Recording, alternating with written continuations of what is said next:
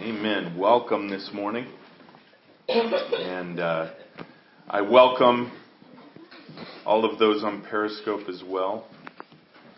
And assuming you started that. Awesome. You are so good. You are so good.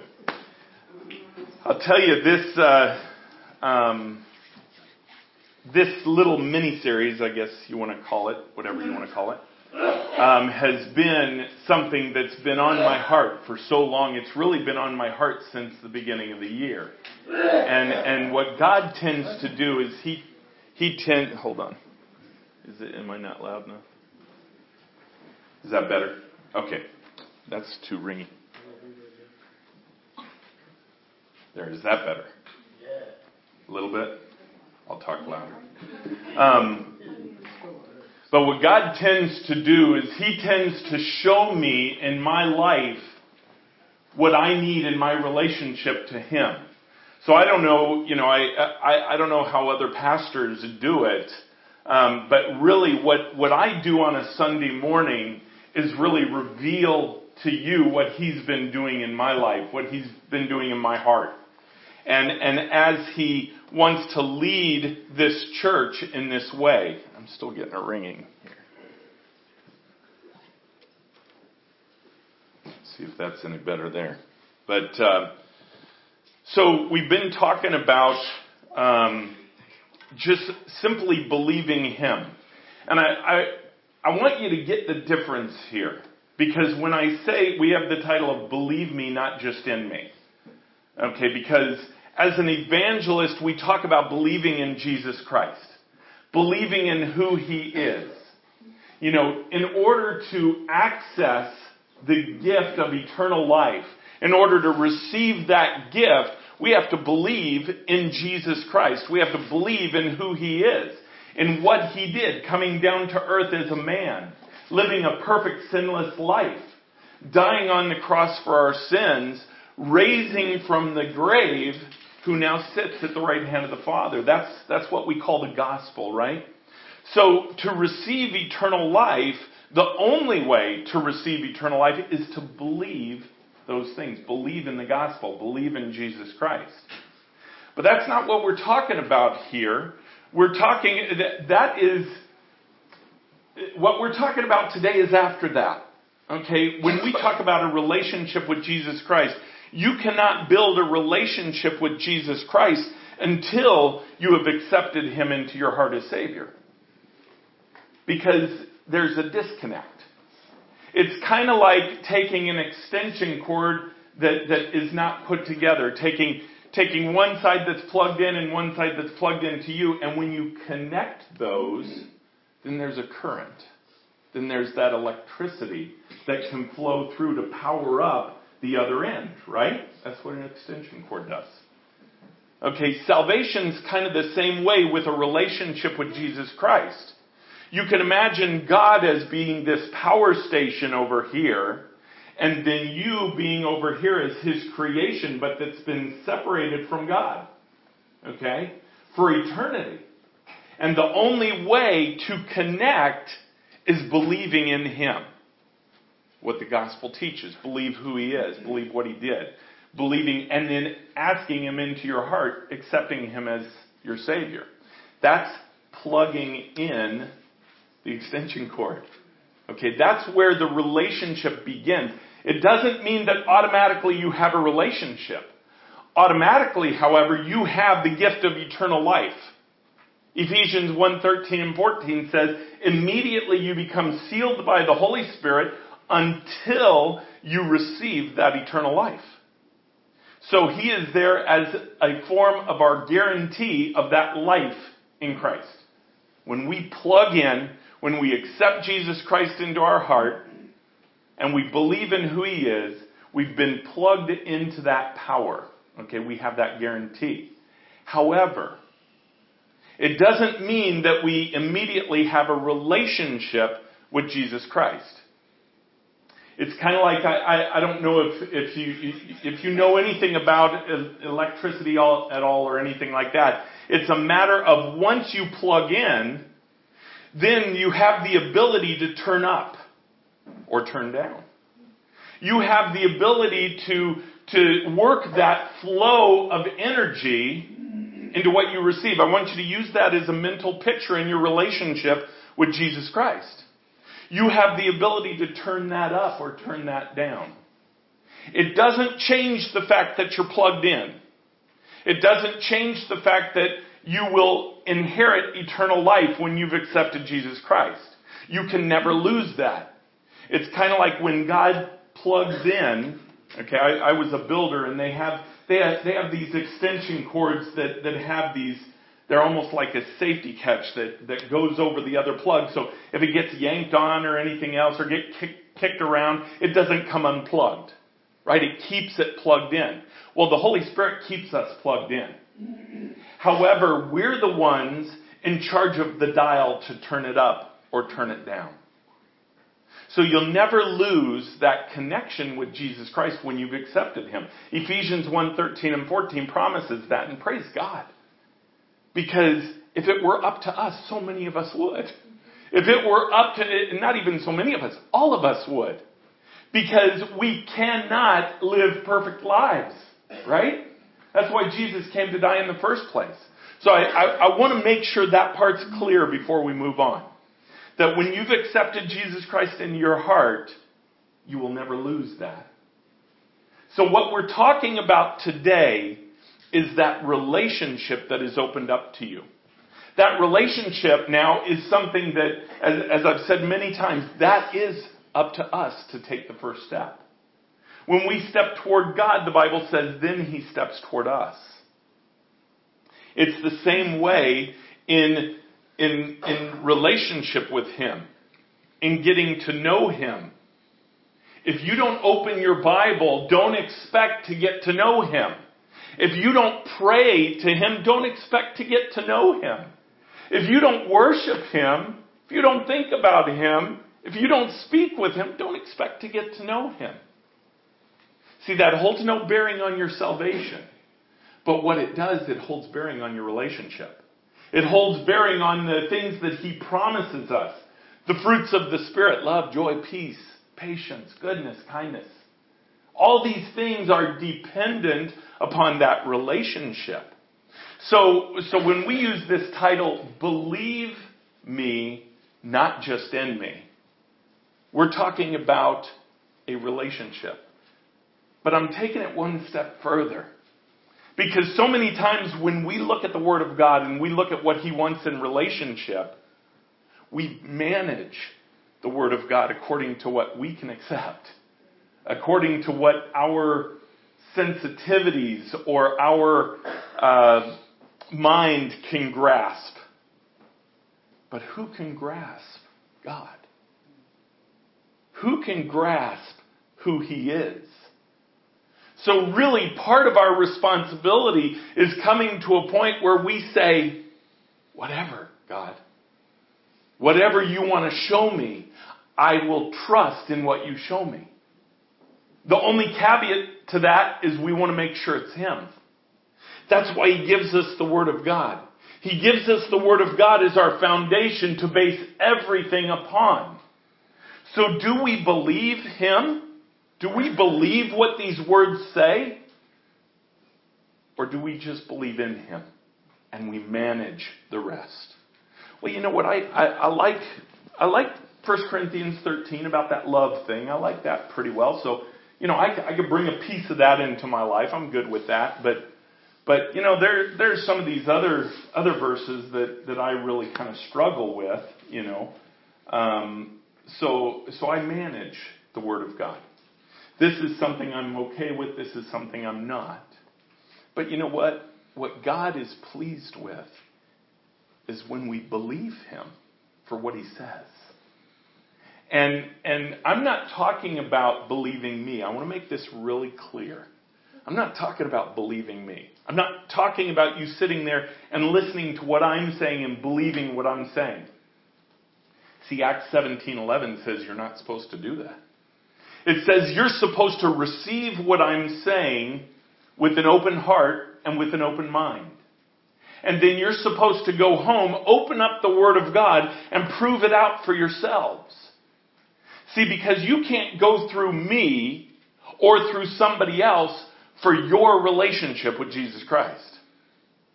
You can only do that on your own. You can only do that between you and Him through the Holy Spirit.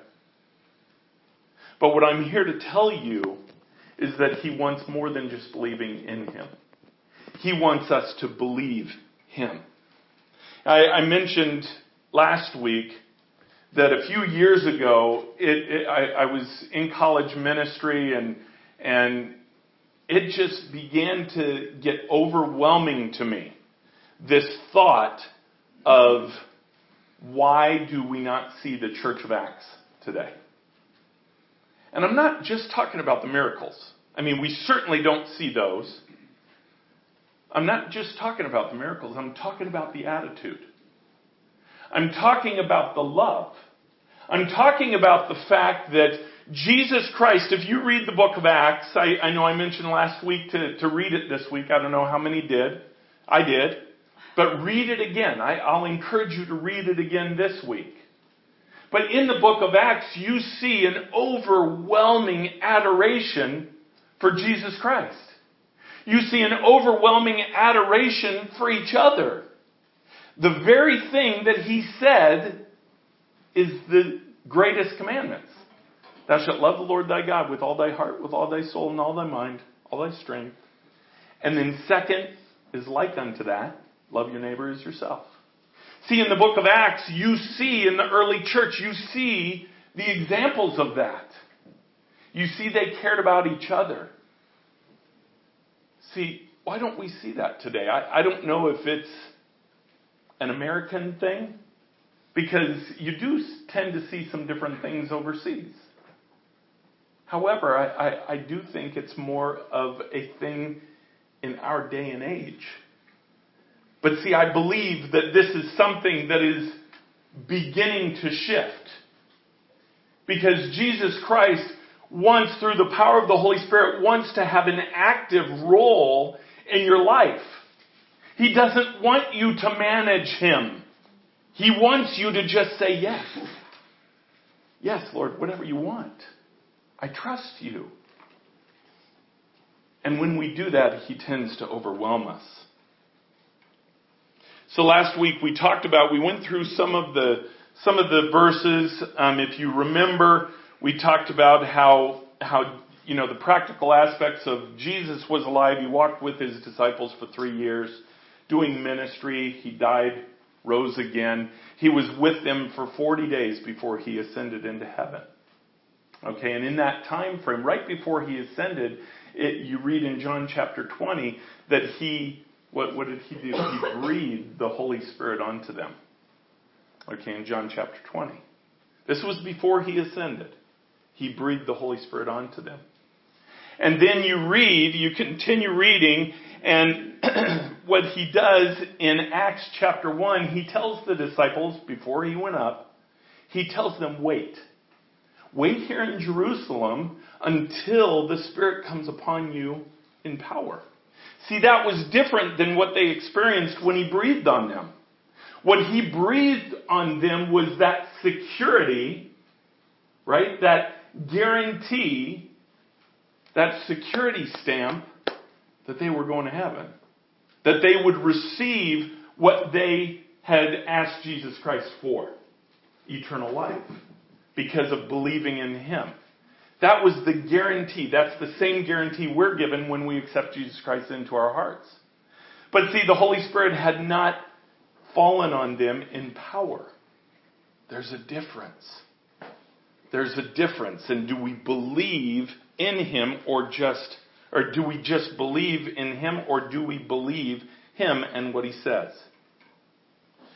So, and by the way, I don't know about you, um, how much you've read the book of John, but uh, I go through periods of my walk with Christ, especially the last few years, and and and he'll he'll kind of bring me to a place in in reading, and it's like he keeps bringing me back there and back there and back there and back there, and that's what he's been doing to the book of John.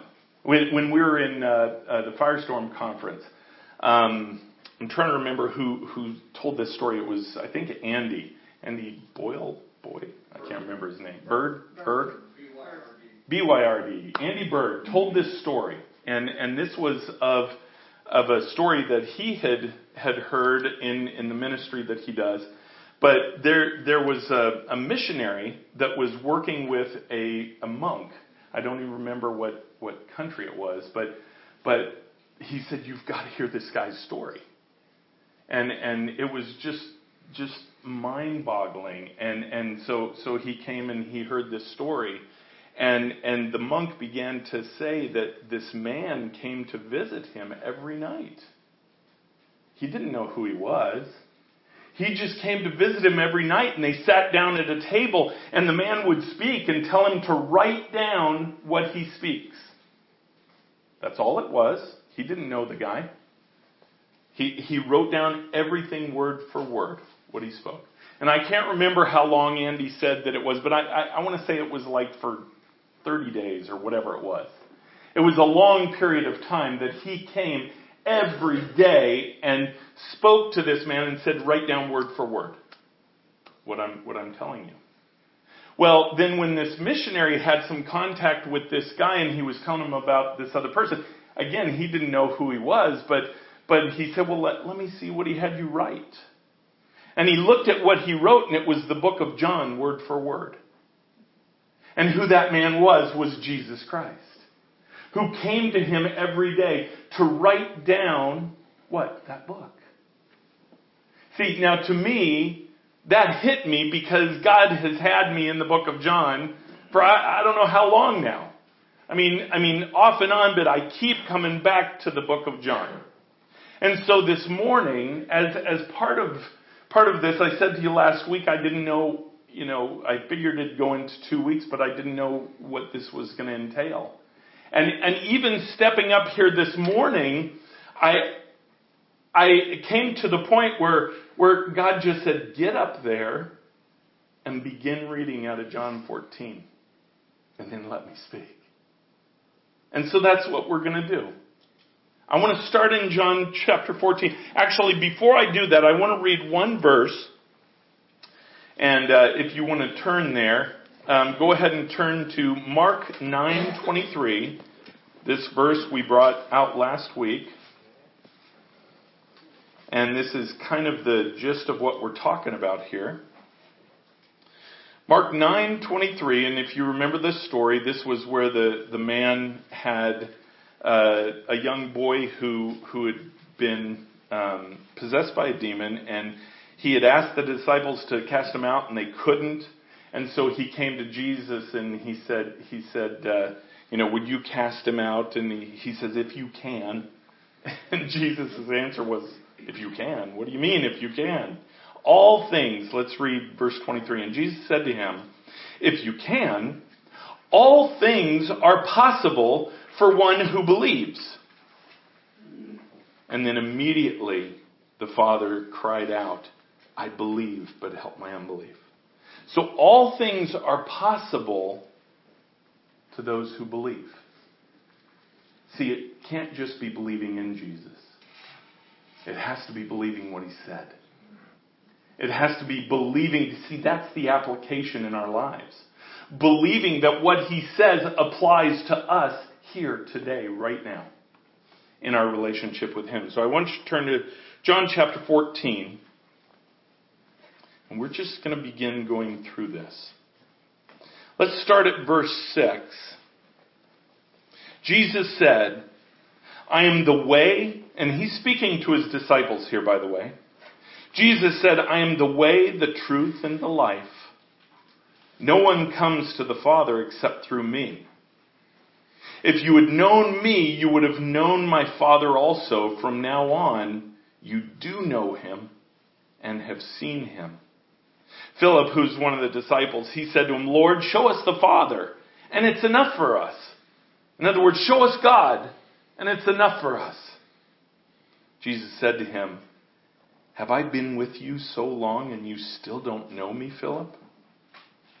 Whoever has seen me has seen the Father. How can you say, Show us the Father?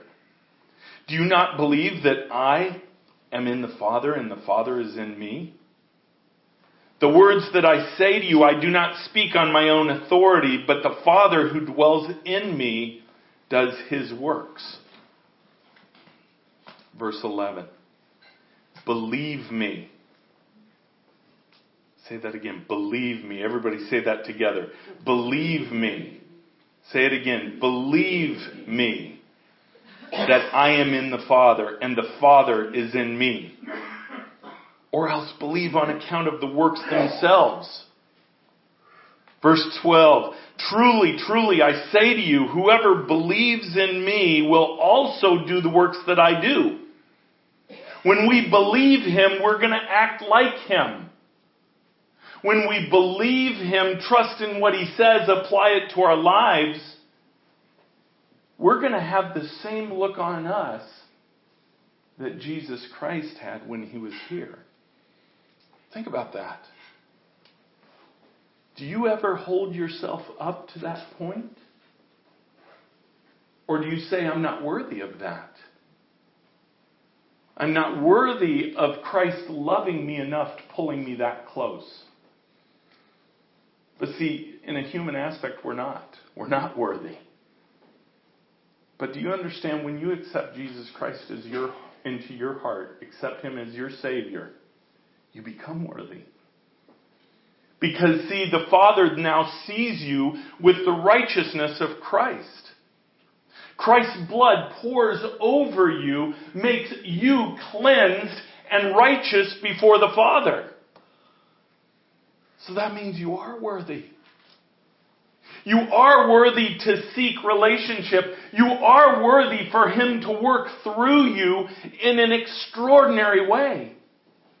I think so many of us don't see the church of Acts today because we don't believe that we deserve it. We don't believe we're worthy of it.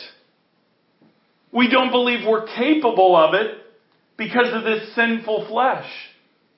But see, God gave us a mechanism. He gave us a mechanism to get over that. First of all, He gave us His righteousness. When we accept Jesus Christ into our heart, we are given His righteousness.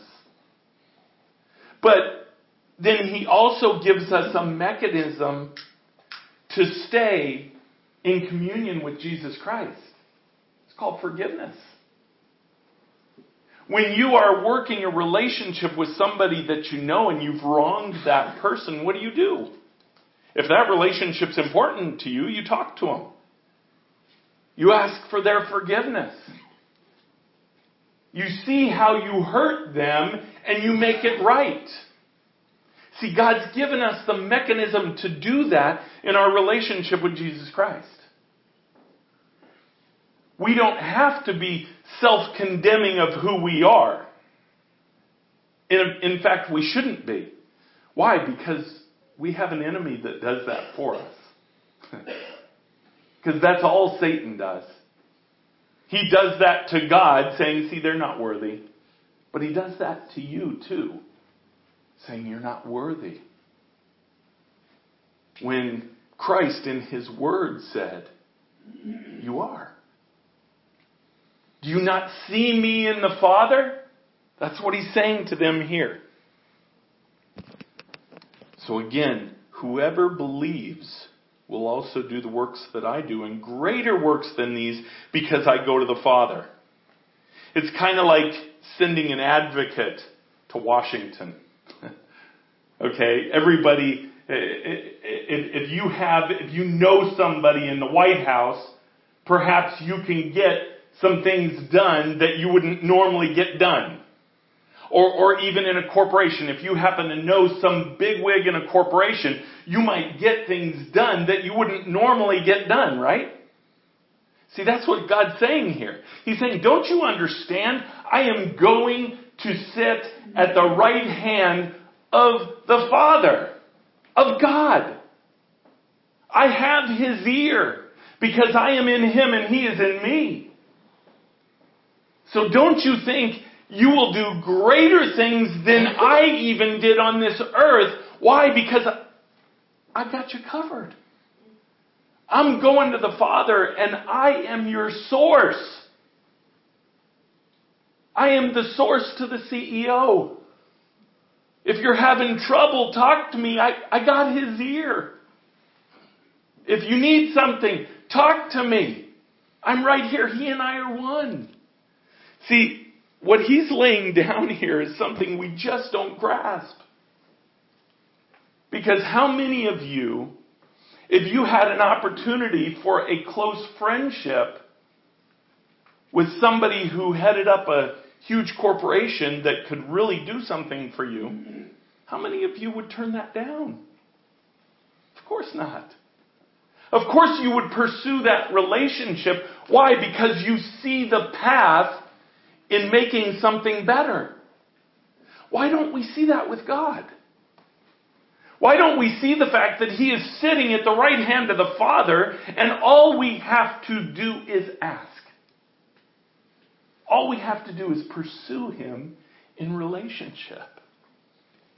That's what He's saying here. Verse 15. If you love me, you will keep my commandments. If you love me, you will keep my commandments. And I will ask of the Father, and he will give you another helper to be with you forever. Verse 17, even the Spirit of truth, whom the world cannot receive because it neither sees him nor knows him, you know him, for he dwells with you and will be in you. You notice he said two different aspects of the Holy Spirit there. First of all, the helper is the Holy Spirit. He's talking about the Holy Spirit. But he's talking about two aspects of the Holy Spirit. He's talking about the Holy Spirit being in you, which is Ephesians 1:13 and 14. He is the guarantee of our salvation. But then also upon you.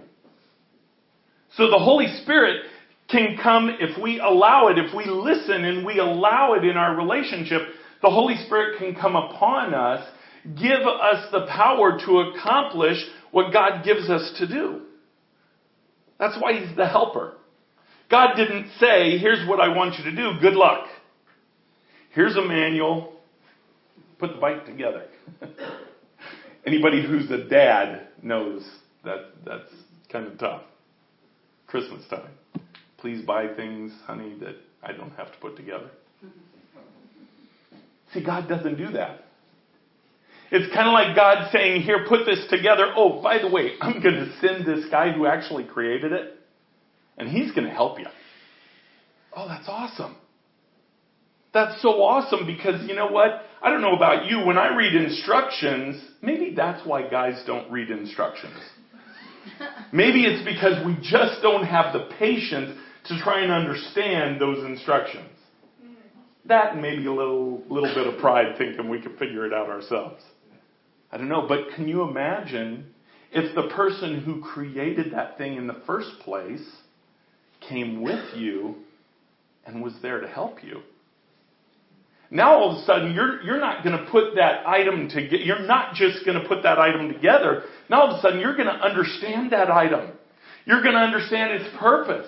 You're going to understand the possibilities of what it can do. See, that is a relationship with Jesus Christ.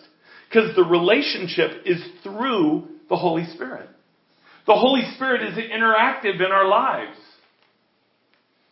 When you talk to God, do you ever expect Him to talk back? If you don't, why not? Because He gives a relationship. A relationship is two ways, it's not one way. That'd be like getting the instructions and figuring it out for yourself. But one of the things the Holy Spirit does, and one of His purposes, is to enlighten Scripture for us.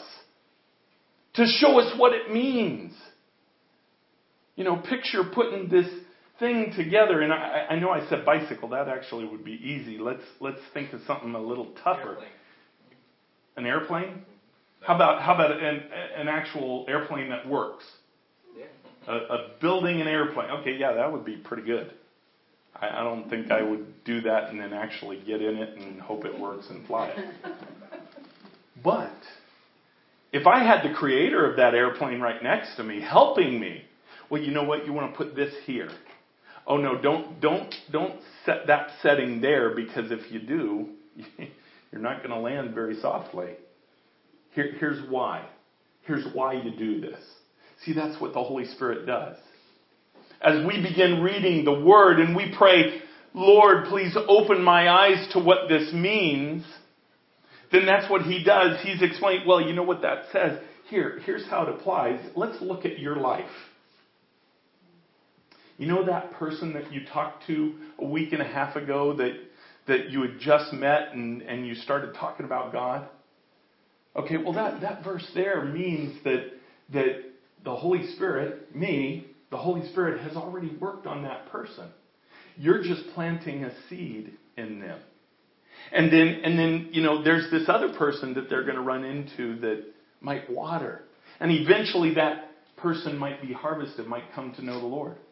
So, so see, the Holy Spirit in partnership with you begins to explain how things happen.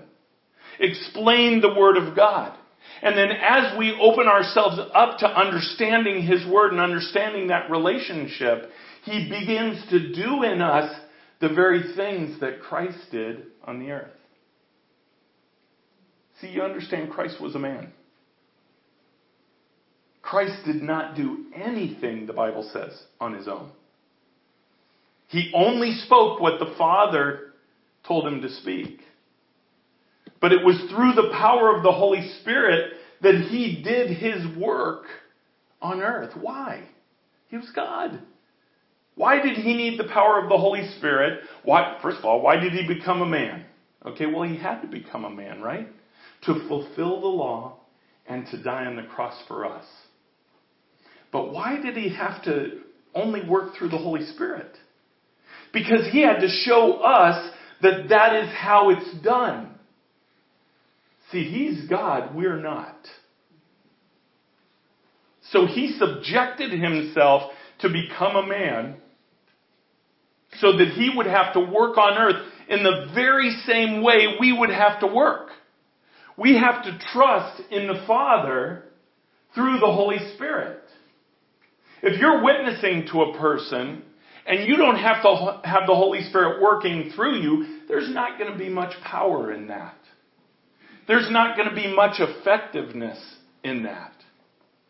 Now, contrary to that, if you witness to a person and you're filled with the Holy Spirit and you're showing them the Word of God, you have a partner who is God Himself helping you in this.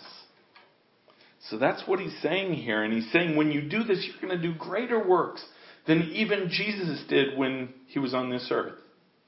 Then, verse 13, this is where we start getting into some amazing things. Whatever you ask in my name, this I will do, that the Father may be glorified in the Son. If you ask me anything in my name, I will do it. Let's keep going because I really want to get to chapter 15. That's what I'm really trying to do. Verse 15, if you love me, you will keep my commandments. And I will ask the Father, and he will give you a helper to be with you forever. Oh, and I read this, didn't I? Mm-hmm. Okay.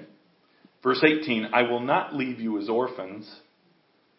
In other words, after, after he, he dwells in us, after he saves us, he doesn't just leave us alone right? We become part of a family. We're not orphans. We become part of a family. Verse 19, yet a little while and the world will see me no more, but you will see me. Why? Because I live, you also will live. In that day you will know that I am in my Father and you in me and I in you. Wow, he just added a whole new piece to this, didn't he? Because he just said he and the Father are one. He is in the Father and the Father is in him. But now he added us to the mix. He said, I am in the Father, the Father is in me. You are in me. Therefore what? You are in the Father. That's pretty good company. That's pretty good company.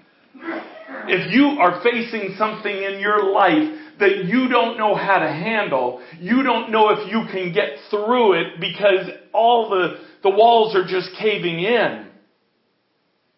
Recognize who you're with. Recognize the company that you keep. See, Jesus is in the Father. The Father is in Him.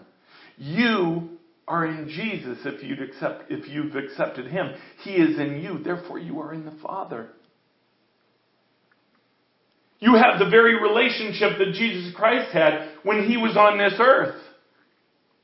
When he had to, by faith, trust. By faith, allow the Holy Spirit to work through him. See, do we believe him when he says that? Or do we just stop at believing in him? Verse 21 Whoever has my commandments and keeps them, he it is who loves me. And he who loves me will be loved by my Father, and I will love him and manifest myself to him. Judas, not Iscariot, said to him, Lord, how is it that you will manifest yourself to us and not the world? Jesus answered him, verse 23, If anyone loves me, he will keep my word, and my Father will love him, and we will come to him, and wow, make our home with him. That's huge. That's huge. He wants to make his home with us. He wants to. What happens when somebody's in your house? They're constantly with you. They're not just a visitor that it, we just had some family when it came in for the ladies' conference and they were with us for about four days. They were visitors. We got to enjoy them for four days and then they left. That's not what he's talking about. He's talking about a permanent residency. He is wanting to be with you, make his home with you permanently. Never leaves. Can you imagine having a relationship with the God of the universe who intimately wants to be with you all the time and wants to build his home with you? See, that's what he's saying here. So why don't we do that? I think so many times we get stuck on what we see. We get stuck on what we can see versus what we believe in. Verse 24 Whoever does not love me does not keep my words.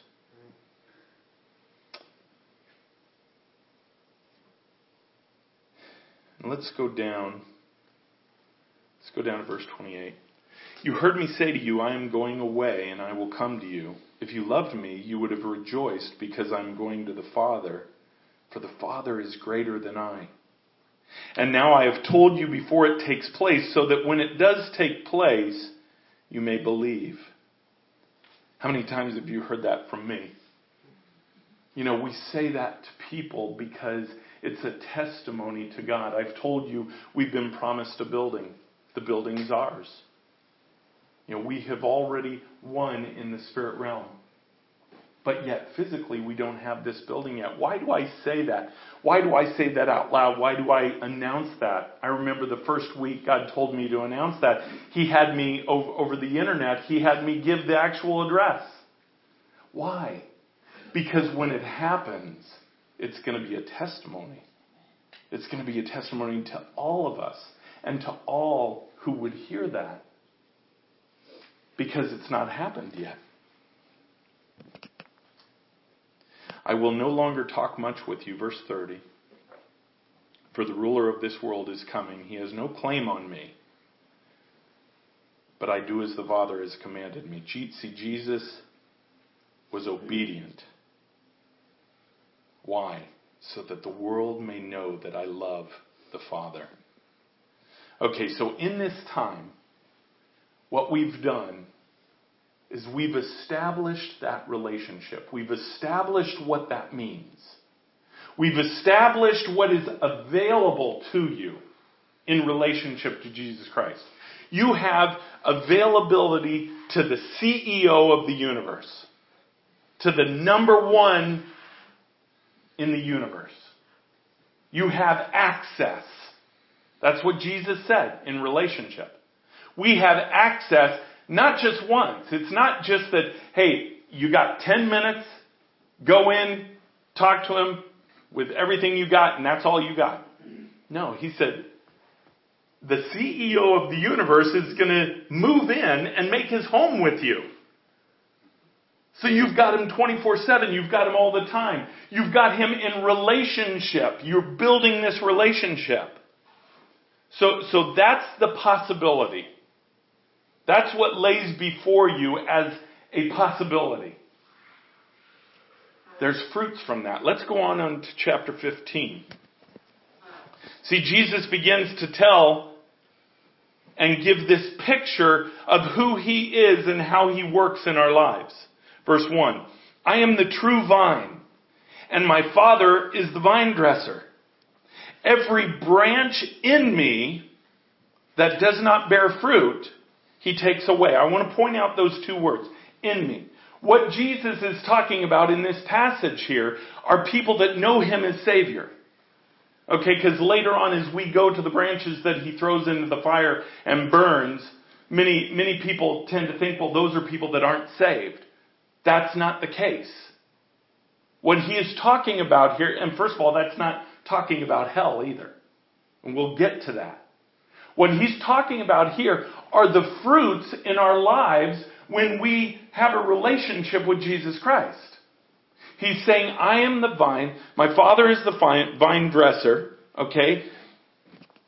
And we are the branches. Every branch in me, he's talking about the branches in him, that does not bear fruit, he takes away, and every branch that bears fruit, he prunes, that it may bear more fruit. Ouch. I don't know about you, but I don't like that verse. That's a tough verse. I'm doing good, so you prune me, and it makes it harder. Right? How many times in your life when you've taken a step for God, you get trials that make it tough? Yeah, that's what he's saying here. He's saying for you to be the healthiest you can be, the healthiest branch you can be, you prune off the pieces that take energy and waste it. See, he takes our life and he prunes off pieces that don't matter. If we let him. You know, maybe we have a little bit of greed somewhere. Well, I, I kind of have this area in my life where I make, make people think I'm something that I'm not but yet I have a heart that desires God. So he takes that and he, he begins to shave it off. He begins to show us how, how unhealthy that is. How, how that doesn't help in our relationship with him. He begins to prune us, and that's painful. How painful is it when you have to come clean on something you've been lying about? That's tough. That's really tough especially if it's in a public way. That's a hard thing. But that's the pruning process. He does that for a reason. He does that because those pieces in our life take up the, the very energy that He wants to use to make us happier, to make us more beneficial to the kingdom and to Him and to ourselves. See, he knows what needs to be pruned off. He knows what needs to be changed, what needs to be more healthy, because when those pieces are pruned off, more energy goes into the parts that he wants there. I could tell you from experience this happens. In my own life, he's pruned off so many different things. And I'm, I'm innately a passionate person. I tend to, whatever I focus on, I tend to be really passionate about. So you can imagine, I'll, I'll give you an example, and this isn't, uh, I'll give you this example because it's not anything sinful. Okay? We'll stay away from that for right now. But I was really into paintball. Loved paintball. I, I, don't know if it was just the thought of being able to shoot somebody was pretty cool. I, I don't know or, or maybe maybe the fact that that I could I could hide and people couldn't see me. My name was Sasquatch. Okay, I did not give that name to myself. I was named that after playing for about six months. And, and it, it's because they couldn't figure out how somebody so big could just in the blink of an eye be gone and you couldn't find him.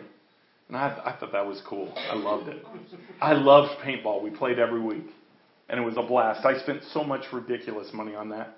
I mean, how somebody can spend three grand on paintball is beyond me.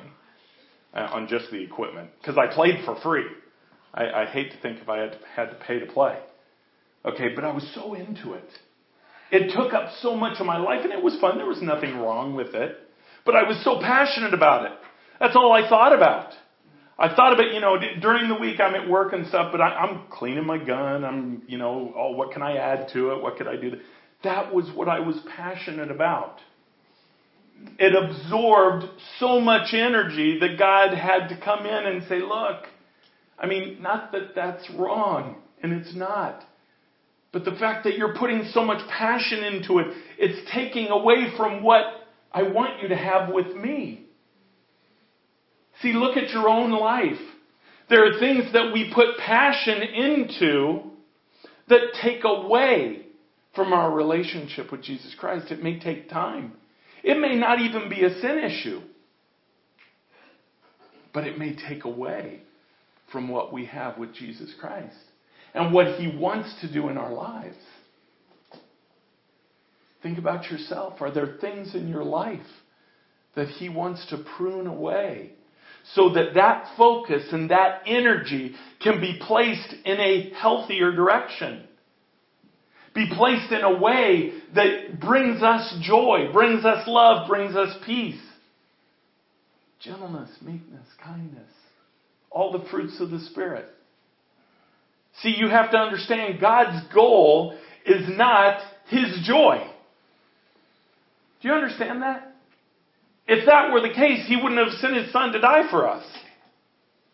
He gave up His only Son to die on the cross for our sins. So God's goal in your life is not His fulfillment. God's goal in your life is for you to be fulfilled in Him. See, because He knows that's the only way we'll be fulfilled. So He begins to prune us if we let Him. If we don't, we'll read what that what happens to that. But let, let's uh, let's move on. Verse three. Already you are clean because of the word that I have spoken to you. In other words, if, you if you've accepted Jesus Christ into your heart, already you have the righteousness of Christ because of the word that he has spoken. So he says, verse 4 Abide in me, and I in you. As the branch cannot bear fruit by itself unless it abides in the vine, neither can you unless you abide in me. If we don't have a relationship with Him, don't expect Him to work through you. You can't do it without Him. Verse 5 I am the vine, you are the branches. Whoever abides in me and I in him, he it is that bears much fruit. Everybody say much fruit. Much fruit. For apart from me, you can do nothing. If anyone does not abide in me, he is thrown away like a branch and withers. And the branches are gathered, thrown into the fire, and burned. I want to explain something here because remember at the beginning of this chapter, we, we talked about the fact that these are all saved people. So, what it's talking about here is a separation of works. A separation not from God. This isn't this isn't what, what we see in the end times where, where it's a heaven or hell thing. Okay, because all of these abide in Him. What's burned? Their works. What we do in our lives, if we're not having a fruitful life for Him, He is not going to put the energy into pruning us. It does not take us away from the fact that we know Him. Ephesians 1 13 and 14 two of my favorite verses in the Bible guarantee that when you have accepted Jesus Christ into your heart, you're sealed by the Holy Spirit until you receive eternal life. So it's not a matter of that. It's a matter of Him abiding in our lives, a matter of Him having a work in our lives. All with the process and goal of the fruits of the Spirit this love, this joy, this peace. Things that we seek all the time, and we seek so many times in the wrong ways. So, see, the choice is ours. Let's see. Verse 9. Or wait. Verse 8. By this my Father is glorified that you bear much fruit and so prove to be my disciples. As the Father has loved me, so have I loved you. Abide in my love. If you keep my commandments, you will abide in my love, just as I have kept my Father's commandments and abide in his love. These things I have spoken to you, that my joy may be in you, and that your joy may be full. See, that's what he gives. He, that's the reason why he does this. It's the joy. Why did God create us in the first place? For love. For the fruits of the Spirit. For joy. For interaction with us so He may have joy. See, that's His reason here as well. He says in verse 11, These things I've spoken to you that my joy may be in you and that your joy may be full. And then he's talked about obedience in his commandments. But and, and we've talked about it before, but now he lays it out. This is my commandment, verse 12. That you love one another as I have loved you. I love how Jesus just makes things simple. You know, if you didn't know that that was what he commanded, and we read earlier in John, you know, when when uh, uh, when the Pharisee asked, you know, what is the greatest of the commandments, and and and he said, love the Lord thy God with all thy heart, all thy soul, all thy mind, and all thy strength, and love thy neighbor as thyself. And he said, all of the commandments are wrapped up into those two. So that was that was prior to this. But then he says, keep that commandment and bear fruit.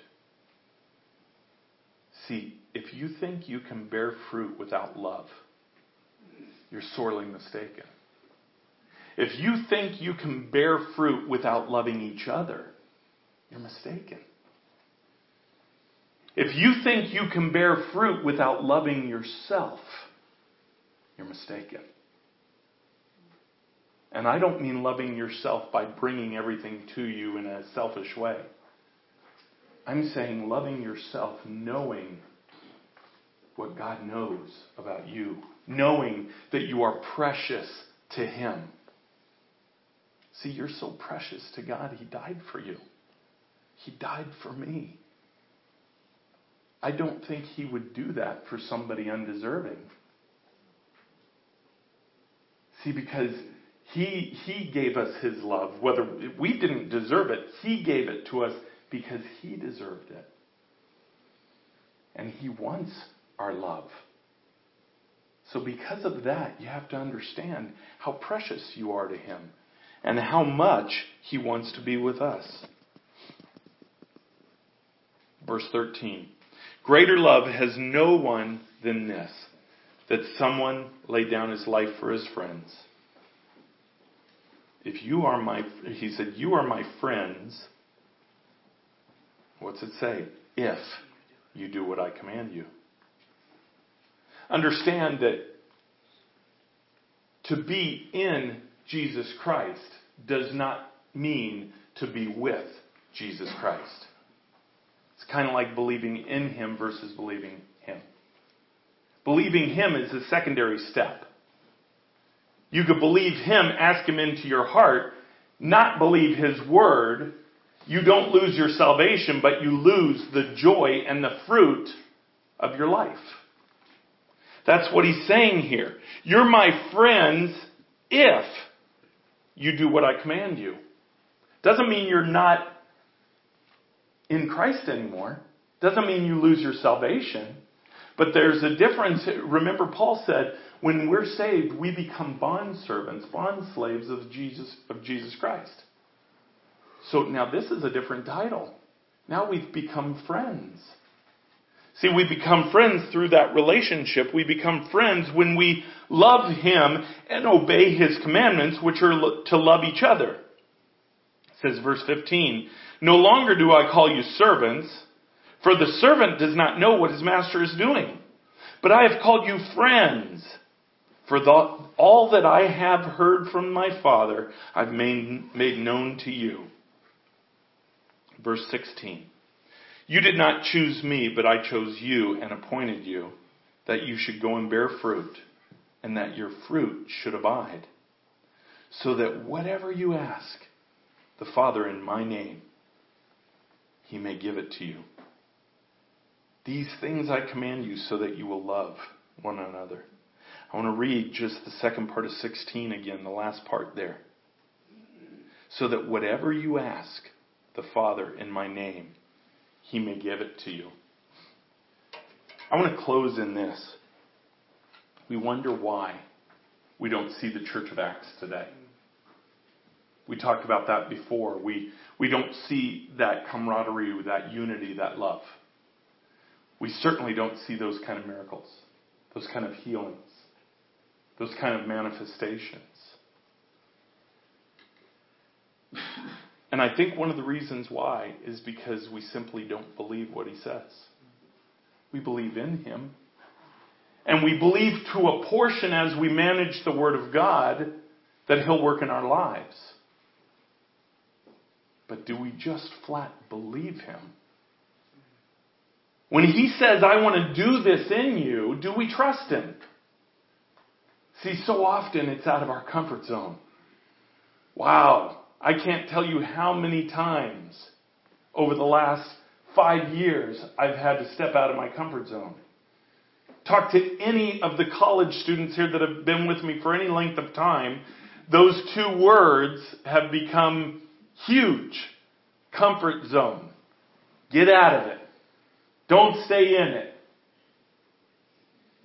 See, that's where God takes us is out of our comfort zone. Why? Because we got to trust Him. Have you ever stepped out in faith, something you knew He was telling you to do, stepped out in faith, not sure He was going to follow through? And taking such a chance that, boy, if He doesn't show up, I'm going to look like a fool. See, that's stepping out of your comfort zone. Stepping out of your comfort zone isn't having a backup plan. When, when, when the Holy Spirit told us to get rid of the business, we didn't have a backup plan. When he said go into the ministry full time, we didn't have a, a position waiting for us that offered a salary. There would be consequences if he did not show up. But he said to step. He didn't show us how he was going to do it. He just said, trust me. What's he saying in your life? Is he putting something in front of you and saying, you gotta trust me in this. I know that if Jesus doesn't show up, you're gonna look like a fool. It could have a negative impact on you. But he's saying, trust him. Don't worry about that. Because he is going to show up. And he did show up for us. And he's shown up every day. Every time we take that step into the unknown, He's right there with the flashlight. There you go. I'll show you that next step. Trust me. Just trust me. That's what he's saying. Believe me. Believe in the words that I say in my word. Don't just believe in me. That's belief without power. That's what the disciples had in John chapter 20. If they hadn't awaited for the Holy Spirit, they would still have had the guarantee of eternal life, but they would not have had the power. The power in their own relationship with Jesus Christ. The power that He works through them to reach others, to share His love in others. See, He loves us. He wants us to love each other and make a difference in each other's lives. Let's bow our heads.